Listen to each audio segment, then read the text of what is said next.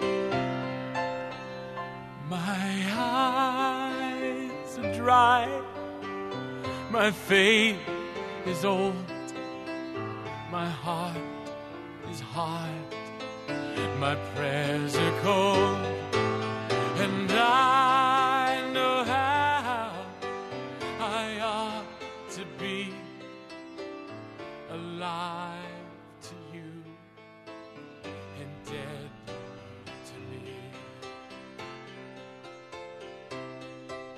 Oh, what can be done for an old heart like mine?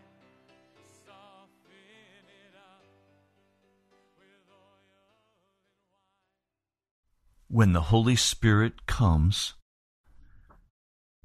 you will be given a heart overflowing with love, with joy. You will be made alive. I need that. I need that Holy Spirit baptism. All week I've been talking with you about the Gospel of John, chapters 13, 14, and 15. I thought today as I was praying, I need to go a step further this week. I need to share with you a story of the coming of the Holy Spirit. What I'm talking about with the coming and the baptism of the Holy Spirit is not new. Many great men and women of the past have sought this baptism. Humble servants of God have sought this baptism, and they have received it, even as Peter and James and John did. I want to share a story with you today. I've shared it many times in the past, but today listen with new ears if you have heard it before. It is the story of a young man who was studying for the law, Charles Finney. He was a man who was given a message by the Holy Spirit that literally burned through the religious deadwood and secular darkness of his day. This was back in the 1800s. It is estimated that this man swept by the power of the Holy Spirit more than 250,000 pagans into the kingdom of God. Has probably won more people to Jesus than anyone other than the Apostle Paul. Literally, this man was used by the Holy Spirit to win the lost to Jesus, to transform their lives, and cause them to live righteous and holy, sold out before Almighty God. I want to share the story of how the Holy Spirit came upon him. It was a Sunday night in the autumn of 1821. He made up his mind that he would settle the question of his soul's salvation. And if it were possible, he wanted to make his peace with God. In his own words, I was very proud without knowing it. I had supposed that I did not care much about others' opinions of me.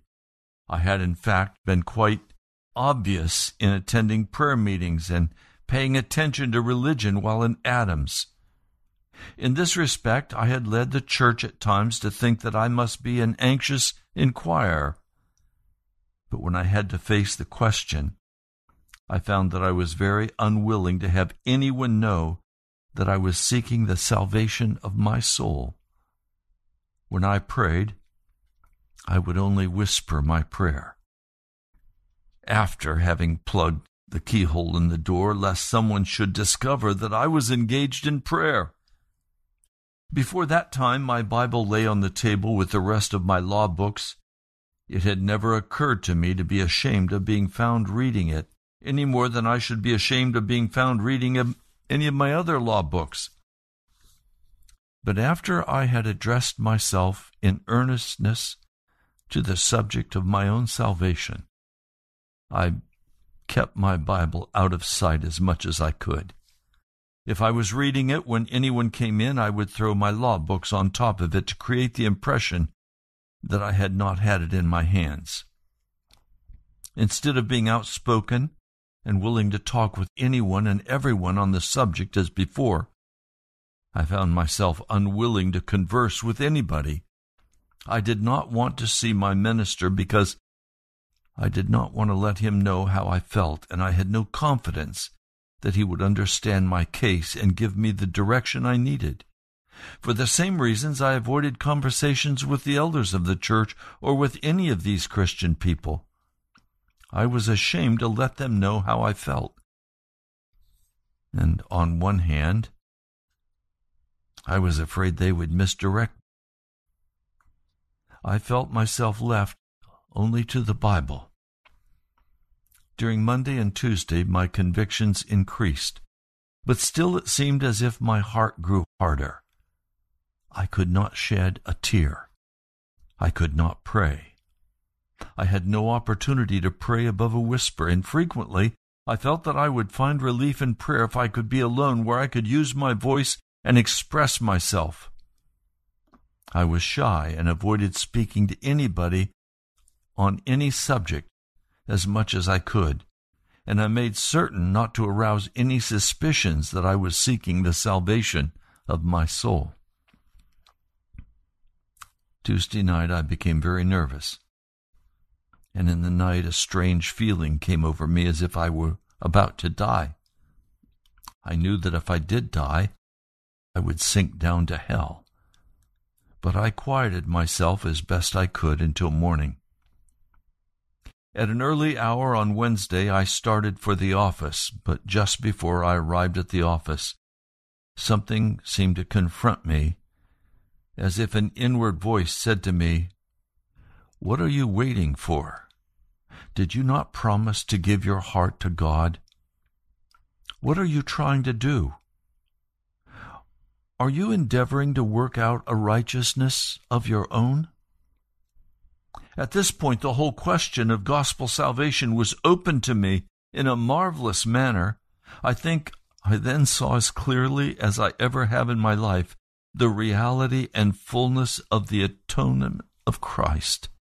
I saw that his work is a finished work, and that instead of needing any righteousness of my own to recommend me to God, I had to submit myself to the righteousness of God through Christ Jesus.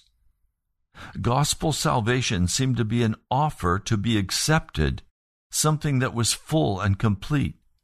And all that was necessary on my part was to agree to give up my sins and accept Jesus Christ, instead of being a thing to be brought about by my own works.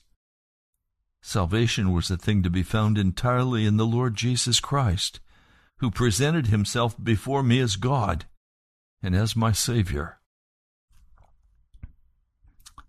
I'm sharing with you the story of the conversion and then the infilling with the Holy Spirit of this amazing man, Charles Finney, who back in the 1800s made a decision that he would seek his salvation, seek to make peace with God. Before I go on, you're listening to Pilgrim's Progress. I'm Pastor Ray Greenley from the National Prayer Chapel. We are, for last month, still $1,000 short of having enough to cover the radio bill. Now, I don't know what has come in this month or this week because I've not been able to get to the to the post office. I did not have transportation. So I'm asking, please, would you step forward at the invitation of the Holy Spirit? And would you give hilariously for the work of the gospel that this broadcast could continue? It's a faith ministry. I don't have the ability to pay that $1,000. But I know if we work together, I know some of you can give five or ten or fifteen dollars. I know others of you can give five hundred or a thousand or two thousand or three thousand. That we would not every month have to struggle with this. So would you would you be willing to write a check today for Pilgrim's Progress Radio? You can make the check out to National Prayer Chapel, Post Office Box 2346, Woodbridge, Virginia 22195. That's National Prayer Chapel, Post Office Box 2346, Woodbridge, Virginia 22195. And David, thank you for the gift you sent in on October 2 uh, via the PayPal. David went to nationalprayerchapel.com and made that offering to Jesus. Thank you for being faithful to Jesus. I'm looking for many more of you to do this. We need to get this covered. God bless you as you as you give. Now let's go back to the story. Mr. Finney says, without being distinctly aware of it, I had stopped in the street right where the inward voice had first come upon me. How long I remained in that position I cannot say, but after I contemplated this distinct revelation, the inner voice seemed to ask, Will you accept it now, today? I replied, Yes, I will accept it today, or I will die in the attempt. North of the village and over a hill lay a stretch of woods in which I walked almost daily when the weather was pleasant. It was now the 10th of October, and the time was past for my frequent walks there. Nevertheless, instead of going to the office, I turned and bent my course toward the woods, feeling that I must be alone and away from all human ears and eyes so that I could pour out my prayer to God. But still, my pride showed itself. As I went over the hill, it occurred to me that someone might see me and suppose that I was going away to pray. Yet there was probably not a person on earth who would have ever suspected such a thing. But so great was my pride, and so much was I possessed with the fear of man, that I sulked along the fence until I got so far out of sight that no one from the village could see me. I then made my way into the woods nearly a quarter of a mile. I went over on the other side of the hill, and I found a place where some large trees had fallen across each other, leaving an open place between. There I saw I could make a kind of closet. I crept into this place and knelt down for prayer. As I turned to go up into the woods, I recollect having said, I will give my heart to God, or I will never come down from here. I recall repeating this as I went up I will give my heart to God before I ever come down again. But when I got there and I attempted to pray, I found that my heart would not. It would not pray. I suppose that if I if I could only be where I could speak aloud without being overheard, I would pray freely. But when I tried, it was mute. My voice would not work. I had nothing to say to God, or at least I could say only a few words, and those without my heart. In attempting to pray, I would hear a rustling in the leaves and would stop and look up to see if somebody was coming, if someone had followed me. I did this several times. Finally, I found myself sinking fast to despair. I said to myself, I cannot pray. My heart is dead to God, and it will not pray. I then reproached myself for having promised to give my heart to God before I left the woods. When I tried, I found I could not give my heart to God. My soul hung back, and my heart was in no way going out to God.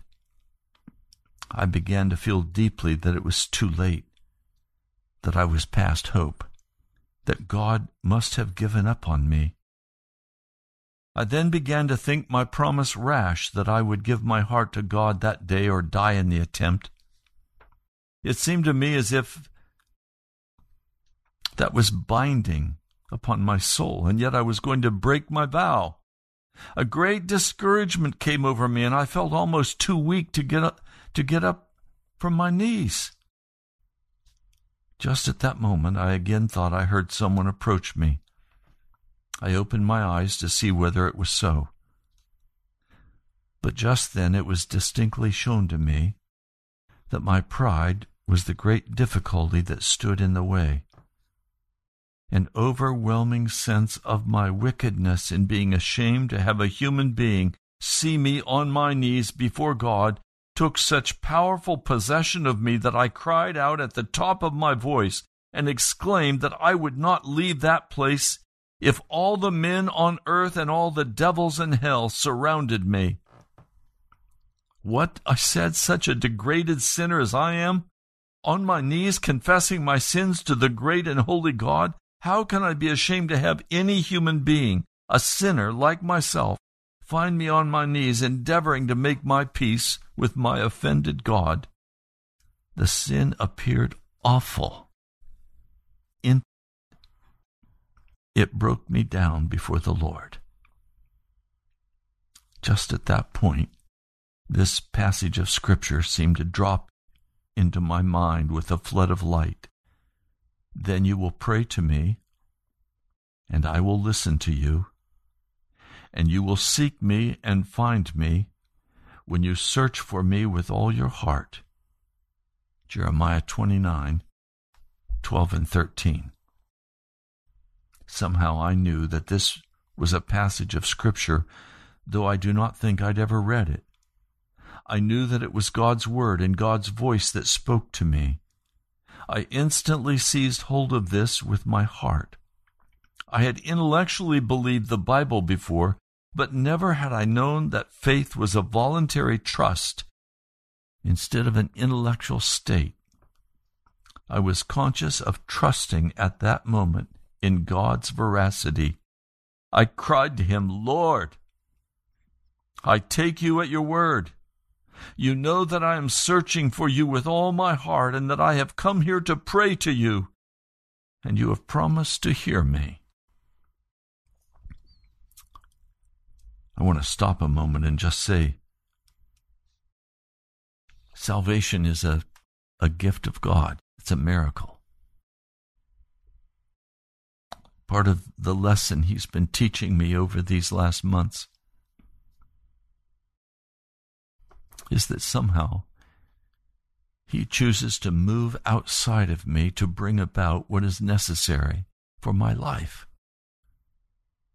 salvation being one of those things. He came and moved in Mr. Finney's heart to seek him. He's moving right now in some of your hearts to seek him. But pride rises up also in your heart, and you say, I'm not going to seek this salvation. Others are you of you are proud, and you're saying, I'm not going to seek the baptism of the Holy Spirit. You see, I don't need God to come and give me help. I need God to come and take over and make my life entirely His. Now, I have said that it is His. I have offered Him my life. And I know that He has said, Yes, I have taken your life and it belongs to me. Your sins are all forgiven. Now I wait not for help. I wait for the infilling of the Holy Spirit in power and purity. What I'm doing on this radio broadcast is very vulnerable.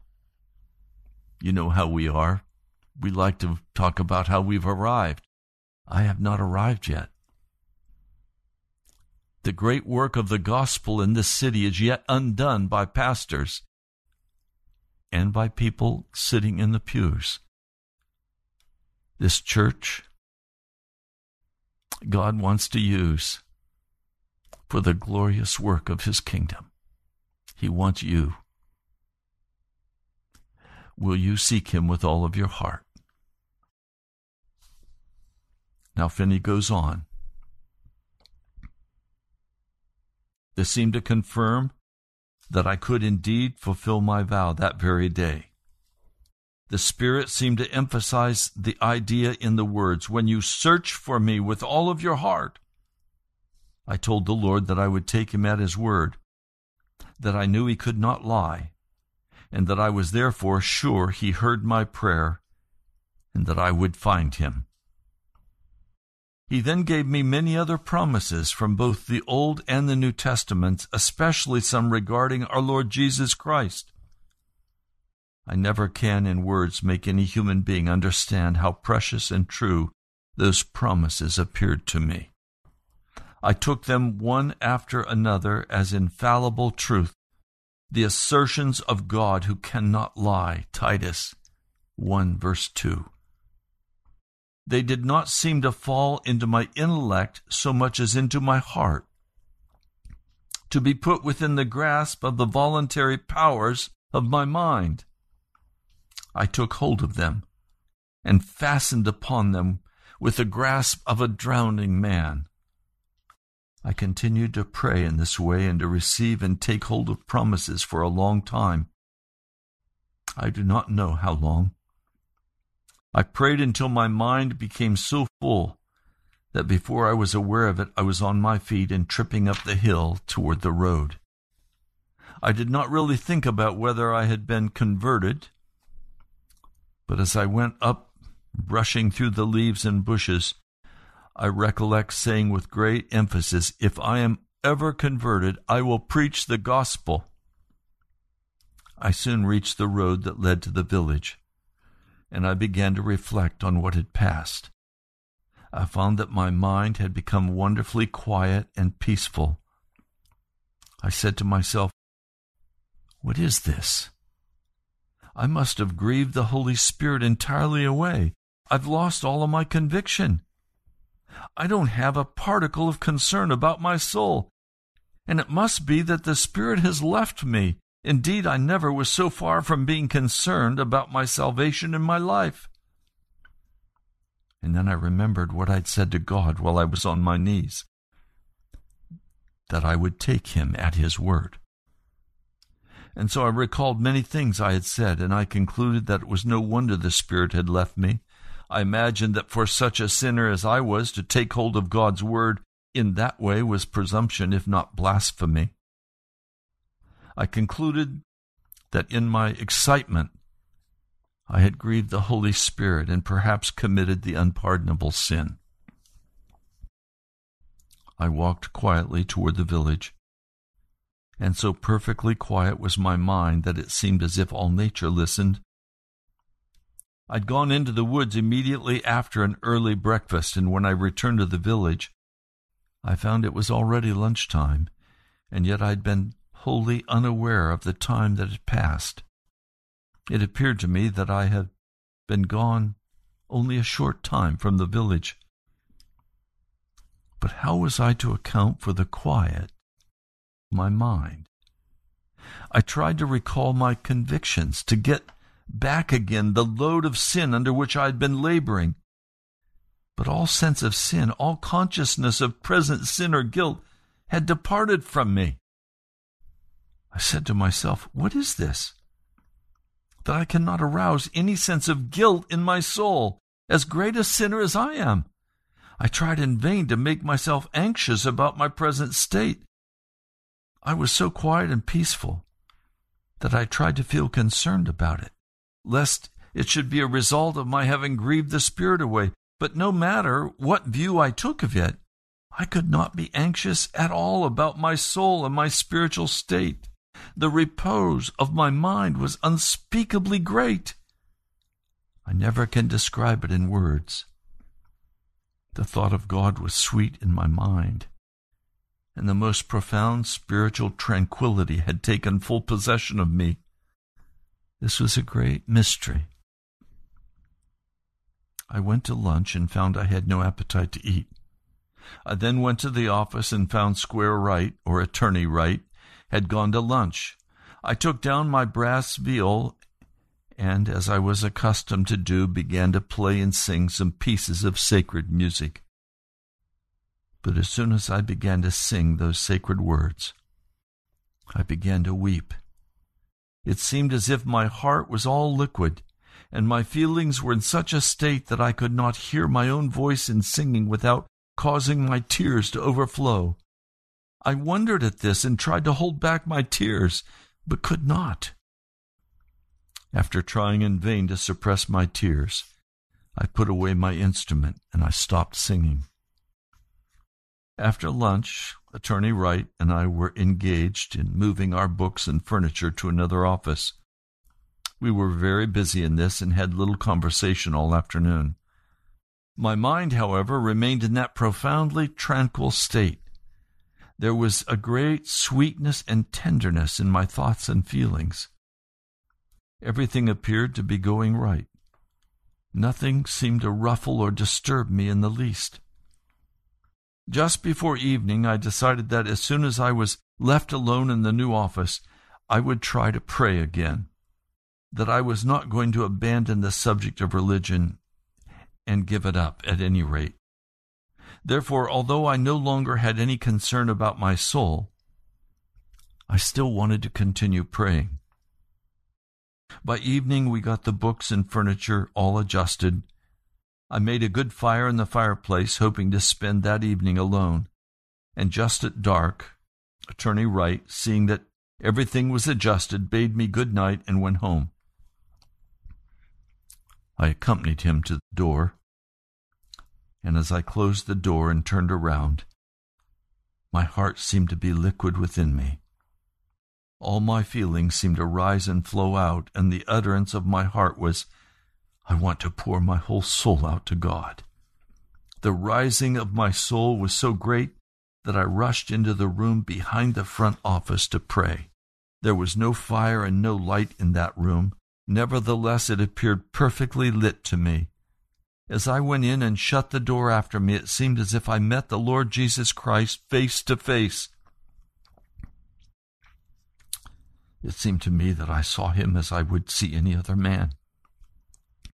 He said nothing, but looked at me in such a manner as to break me down right at his feet. I've ever since regarded this as the most remarkable state of mind. For it seemed to me that he stood before me. I fell down at his feet and poured out my soul to him.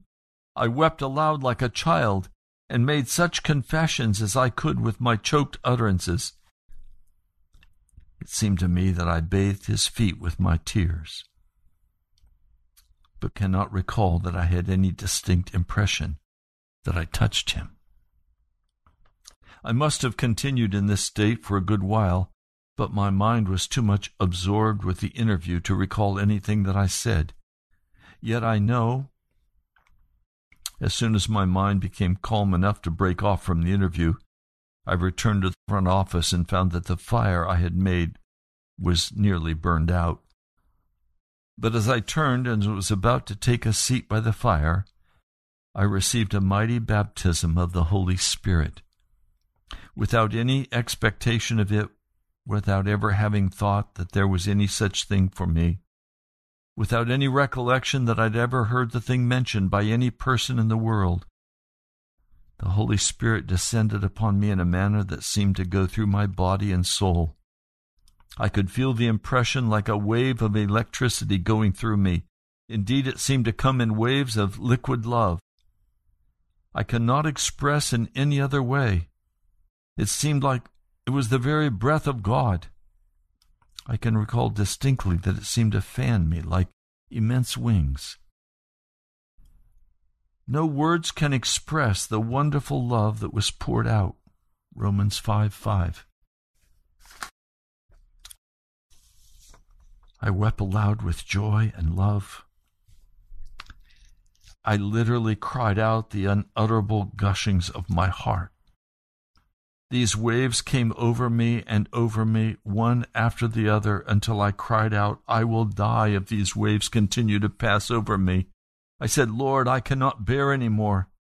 And yet I had no fear of death. How long I continued in this state with this baptism continuing to roll over me and go through me, I do not know but I know it was late in the evening when a member of my choir, for I was the leader of the choir, came into the office to see me. He found me in this state of loud weeping, and he said to me, Mr. Finney, what's wrong? I could not answer him for some time. And then he said, Are you in pain? I gathered myself up as best I could and replied, No, but I'm so happy that I cannot live. He turned and left the office. In a few minutes he returned with one of the elders of the church, whose shop was just across the way from our office. This elder was a very serious man. I had scarcely ever seen him laugh. In my presence he'd always been very watchful.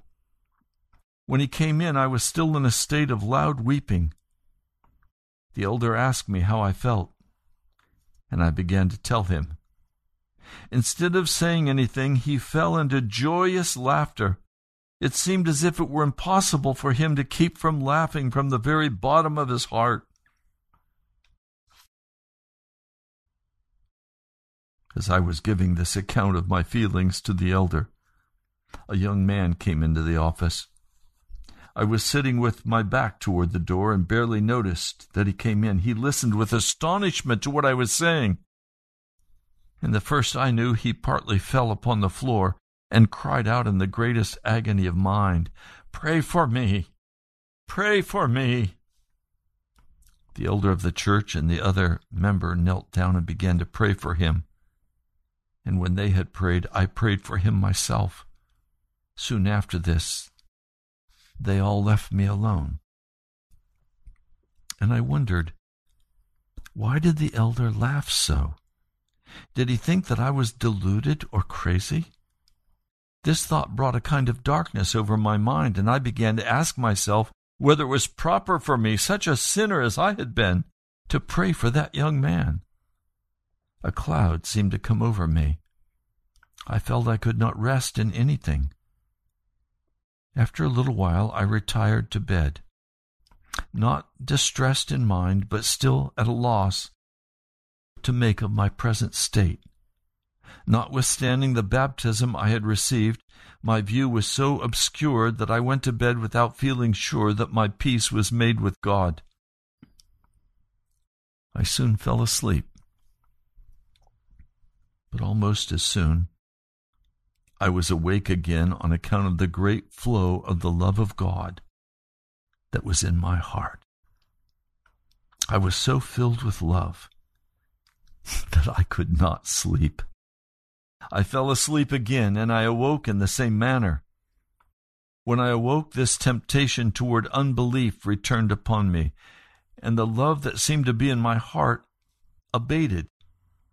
But as soon as I was asleep, it was so warm within me that I would immediately awake, and thus I continued until late at night, until I obtained some sound sleep. When I awoke in the morning, the sun had risen and was pouring a clear light into my room. Words cannot express the impression that that sunlight made upon me.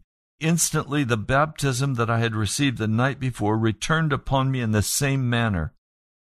I rose to my knees in the bed and I wept aloud with joy, remaining for some time too much overwhelmed with the baptism of the Spirit to do anything but pour out my soul to God.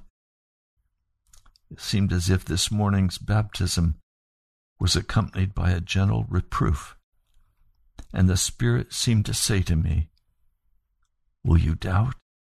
Will you doubt? I cried, No, I will not doubt. I cannot doubt. He then cleared the subject up so much that it was in fact impossible for me to doubt that the Spirit of God had taken possession of my soul. In this state, I was taught that justification by faith is a present experience. I'd never distinctly viewed this as a fundamental doctrine of the gospel.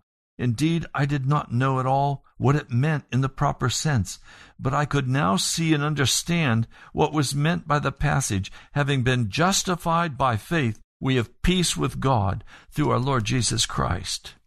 Romans 5, verse 1. I could see that from the moment I believed while up in the woods all sense of condemnation had entirely dropped out of my mind, and I could not feel a sense of guilt or condemnation by any effort that I could make. My sins were gone. My sense of guilt was gone, as if I had never sinned. Stop a moment. That is how I live. I have that same clear sense. But now I wait for that baptism. I wait for the baptism. Continuing, this was just the revelation I needed. As far as I could see, I was in a state in which I did not sin. Instead of feeling that I was singing, sinning all the time, my heart was so full of love that it overflowed. My cup ran over with blessings and with love, and I could not feel that I was sinning against God, nor could I recover the least sense of guilt, past sins. You're listening to Pilgrim's Progress. I'm sharing with you the story of the conversion of this wonderful man, Charles Finney, back in the 1800s. I continue.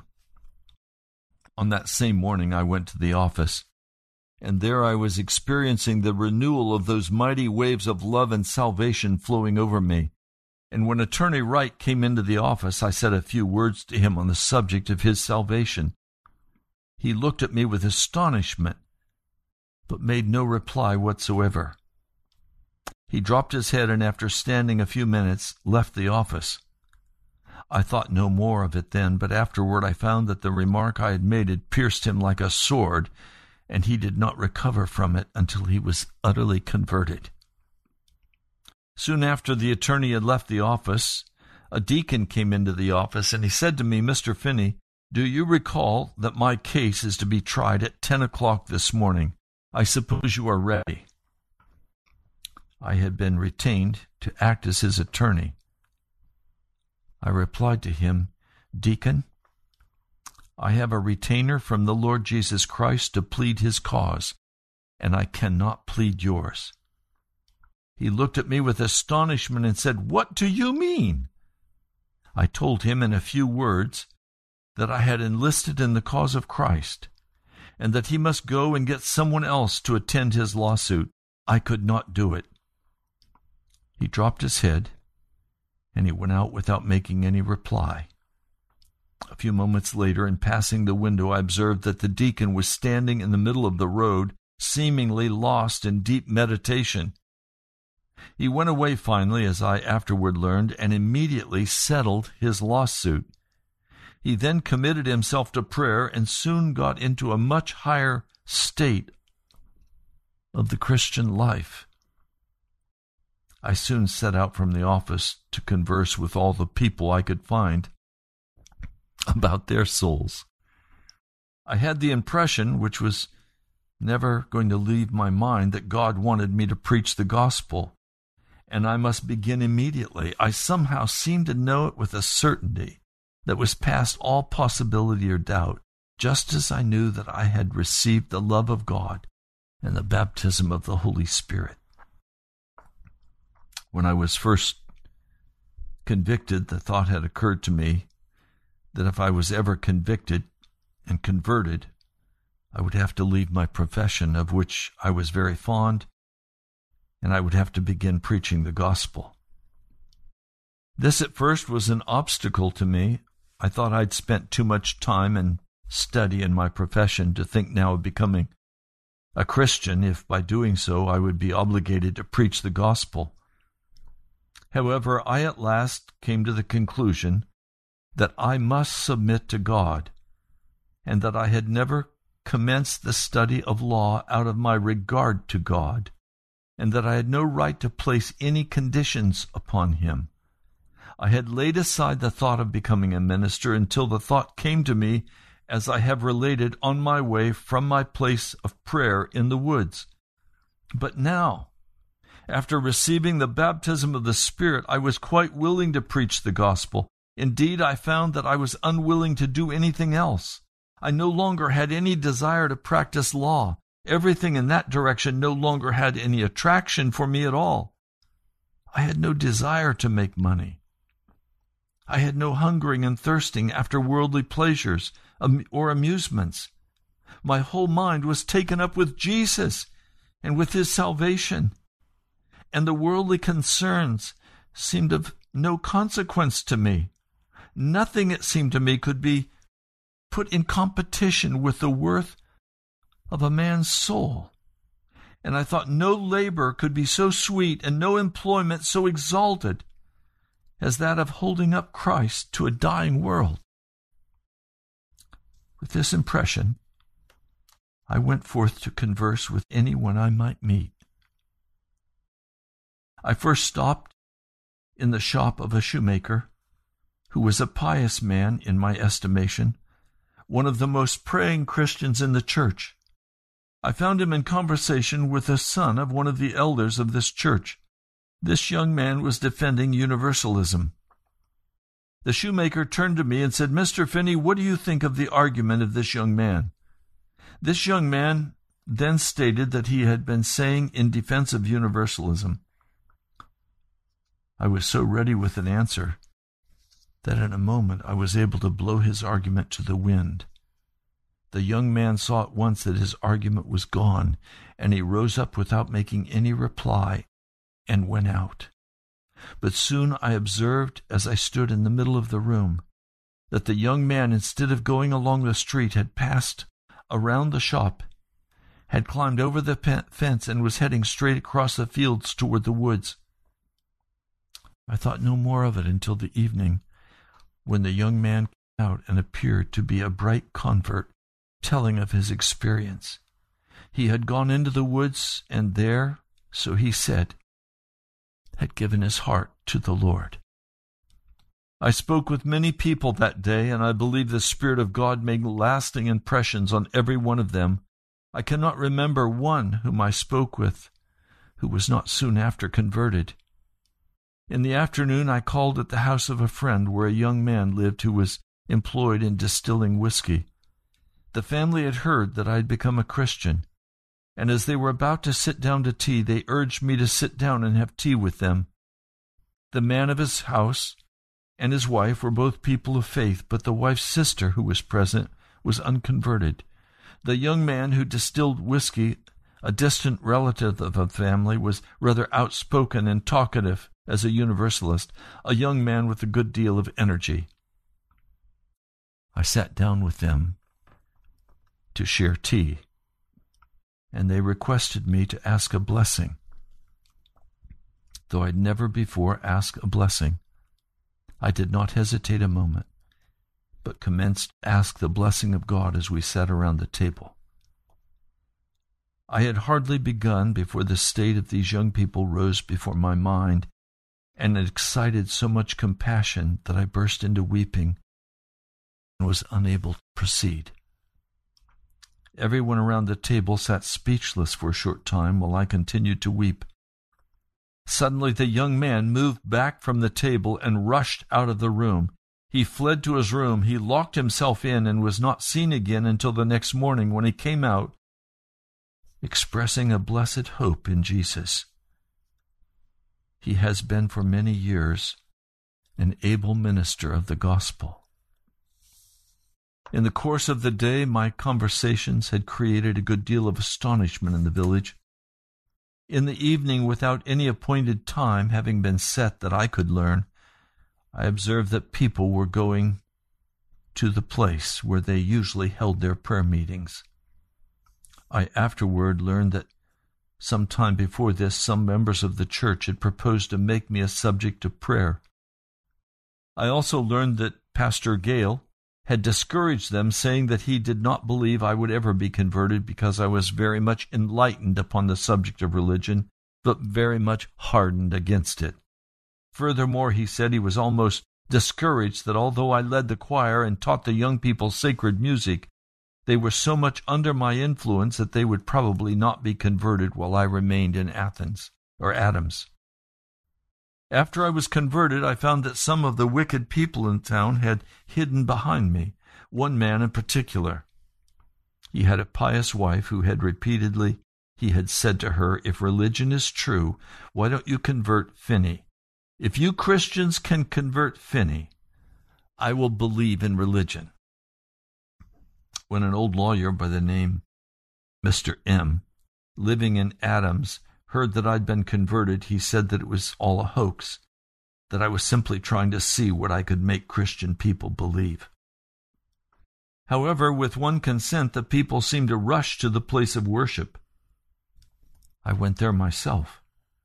The minister was there, along with nearly all the principal people in the village. No one seemed ready to open the meeting, but the house was packed to its utmost capacity. I did not wait for anybody, but arose and began saying that I then knew that religion was from God. I went on and told such parts of my experience as it seemed important to me to tell. This man who had promised his wife that if I was converted he would believe in religion was present. The old lawyer was also present. What the Lord enabled me to say seemed to make a wonderful hold upon these people, one man got up, pressed through the crowd, and went home, leaving his hat. The attorney also left and went home, saying I was crazy. As soon as I'd finished speaking, the pastor rose and made a confession. He confessed that he had discouraged the church when they had proposed to pray for me. He said also that when he heard that day that I was converted, he had promptly said he did not believe it. He said he had no faith. He spoke in a very humble manner.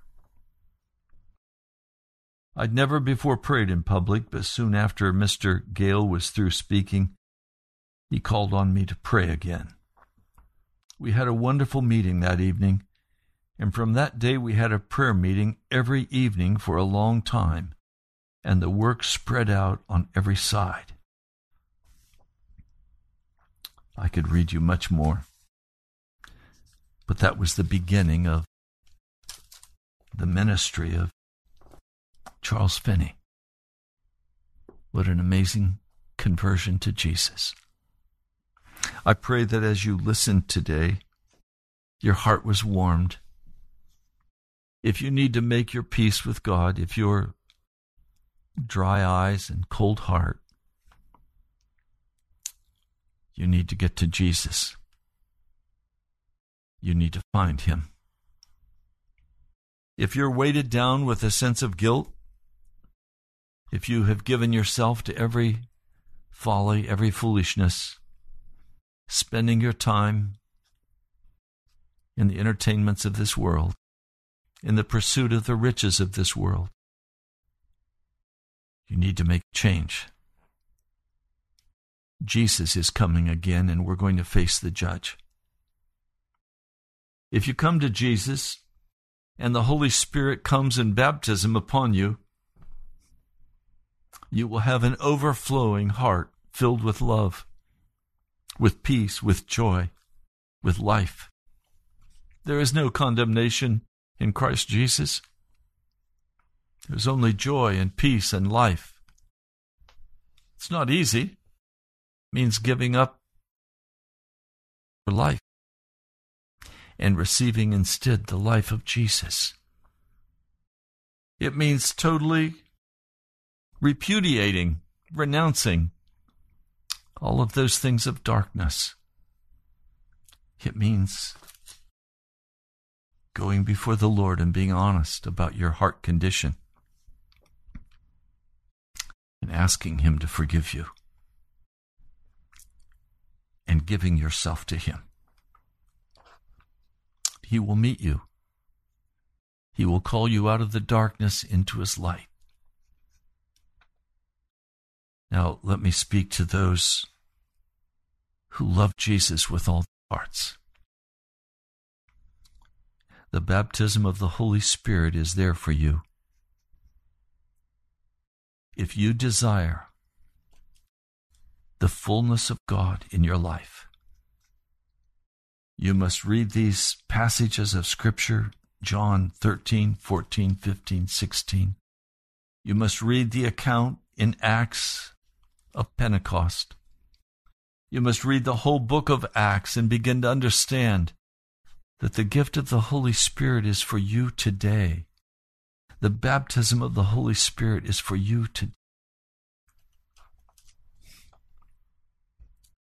If you have not received that baptism, there is no condemnation for you. It's simply knowing that He has another wonderful gift to give you.